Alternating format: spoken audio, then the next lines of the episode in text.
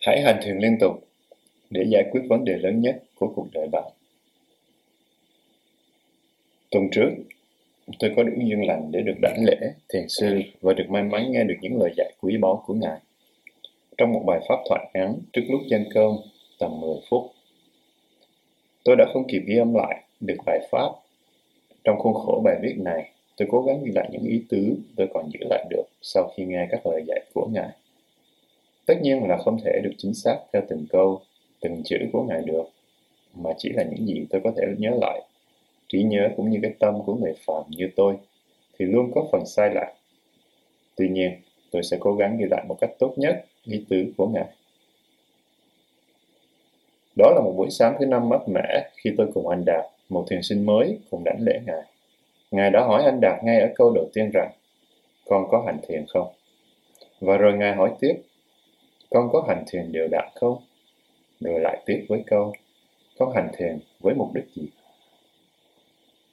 Hành thiền là một việc rất tốt, bởi vì thông qua hành thiền, chúng ta có thể nhìn thấy sự vật và hiện tượng một cách rõ ràng hơn, chân thực hơn, bằng một tâm trí định tĩnh và sáng suốt.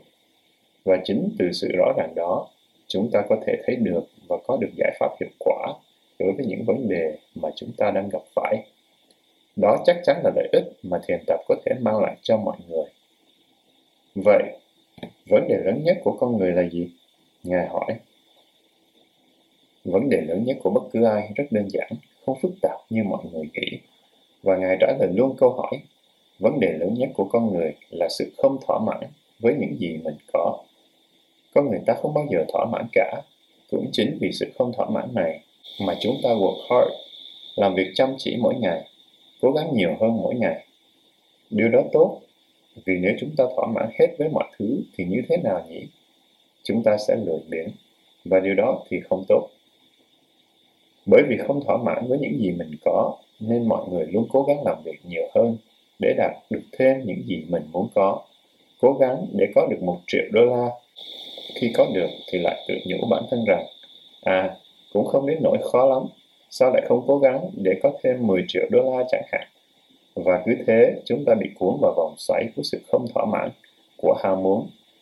Điều này là không ngoại lệ, kể cả đối với các bậc xuất gia. Các thầy cũng không thỏa mãn với trí tuệ và hiểu biết hiện có, nên các thầy vẫn phải luôn work hard, cố gắng mỗi ngày để giải quyết sự không thỏa mãn đó. Không có vấn đề gì với việc cố gắng này, và sự không thỏa mãn này được Đức Phật nói đến trong sự thật thứ nhất khổ đế trong tứ diệu đế. Theo cách hiểu thông thường, sự thật này là khổ, suffering, nhưng điểm cốt lõi nằm ở sự không thỏa mãn, hoặc là không có cái gì có thể làm ta thỏa mãn lâu dài. Sự thỏa mãn thường nhanh chóng kết thúc và chúng ta lại ngập chìm vào sự không thỏa mãn. Chúng ta cần phải giải quyết vấn đề này mỗi ngày. Mục đích hành thiền của bạn là gì? Mỗi người đến với thiền có những mục đích mong cầu khác nhau.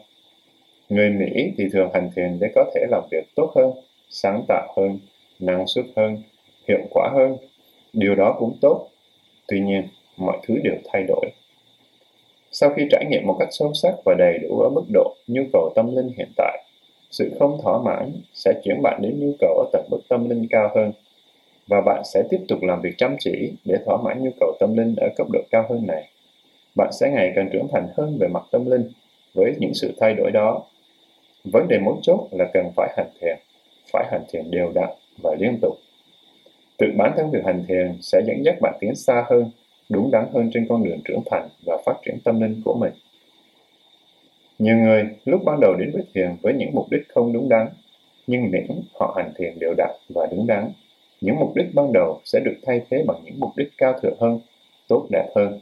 Chỉ cần hành thiền kiên trì và liên tục với chỉ vài phút ngắn gọn, thiền sư đã truyền được nhiều, rất nhiều cảm hứng đến cho thiền sinh như anh Đạt và tôi. Những lời dạy rất ngắn gọn, xúc tích, đơn giản, nhưng lại bao quát toàn bộ những gì cần phải làm. Hãy hành thiền liên tục và kiên trì để giải quyết vấn đề lớn nhất của bạn, sự không thỏa mãn. Con xin thành kính đảnh lễ Ngài và cầu mong Ngài được sức khỏe và bình an.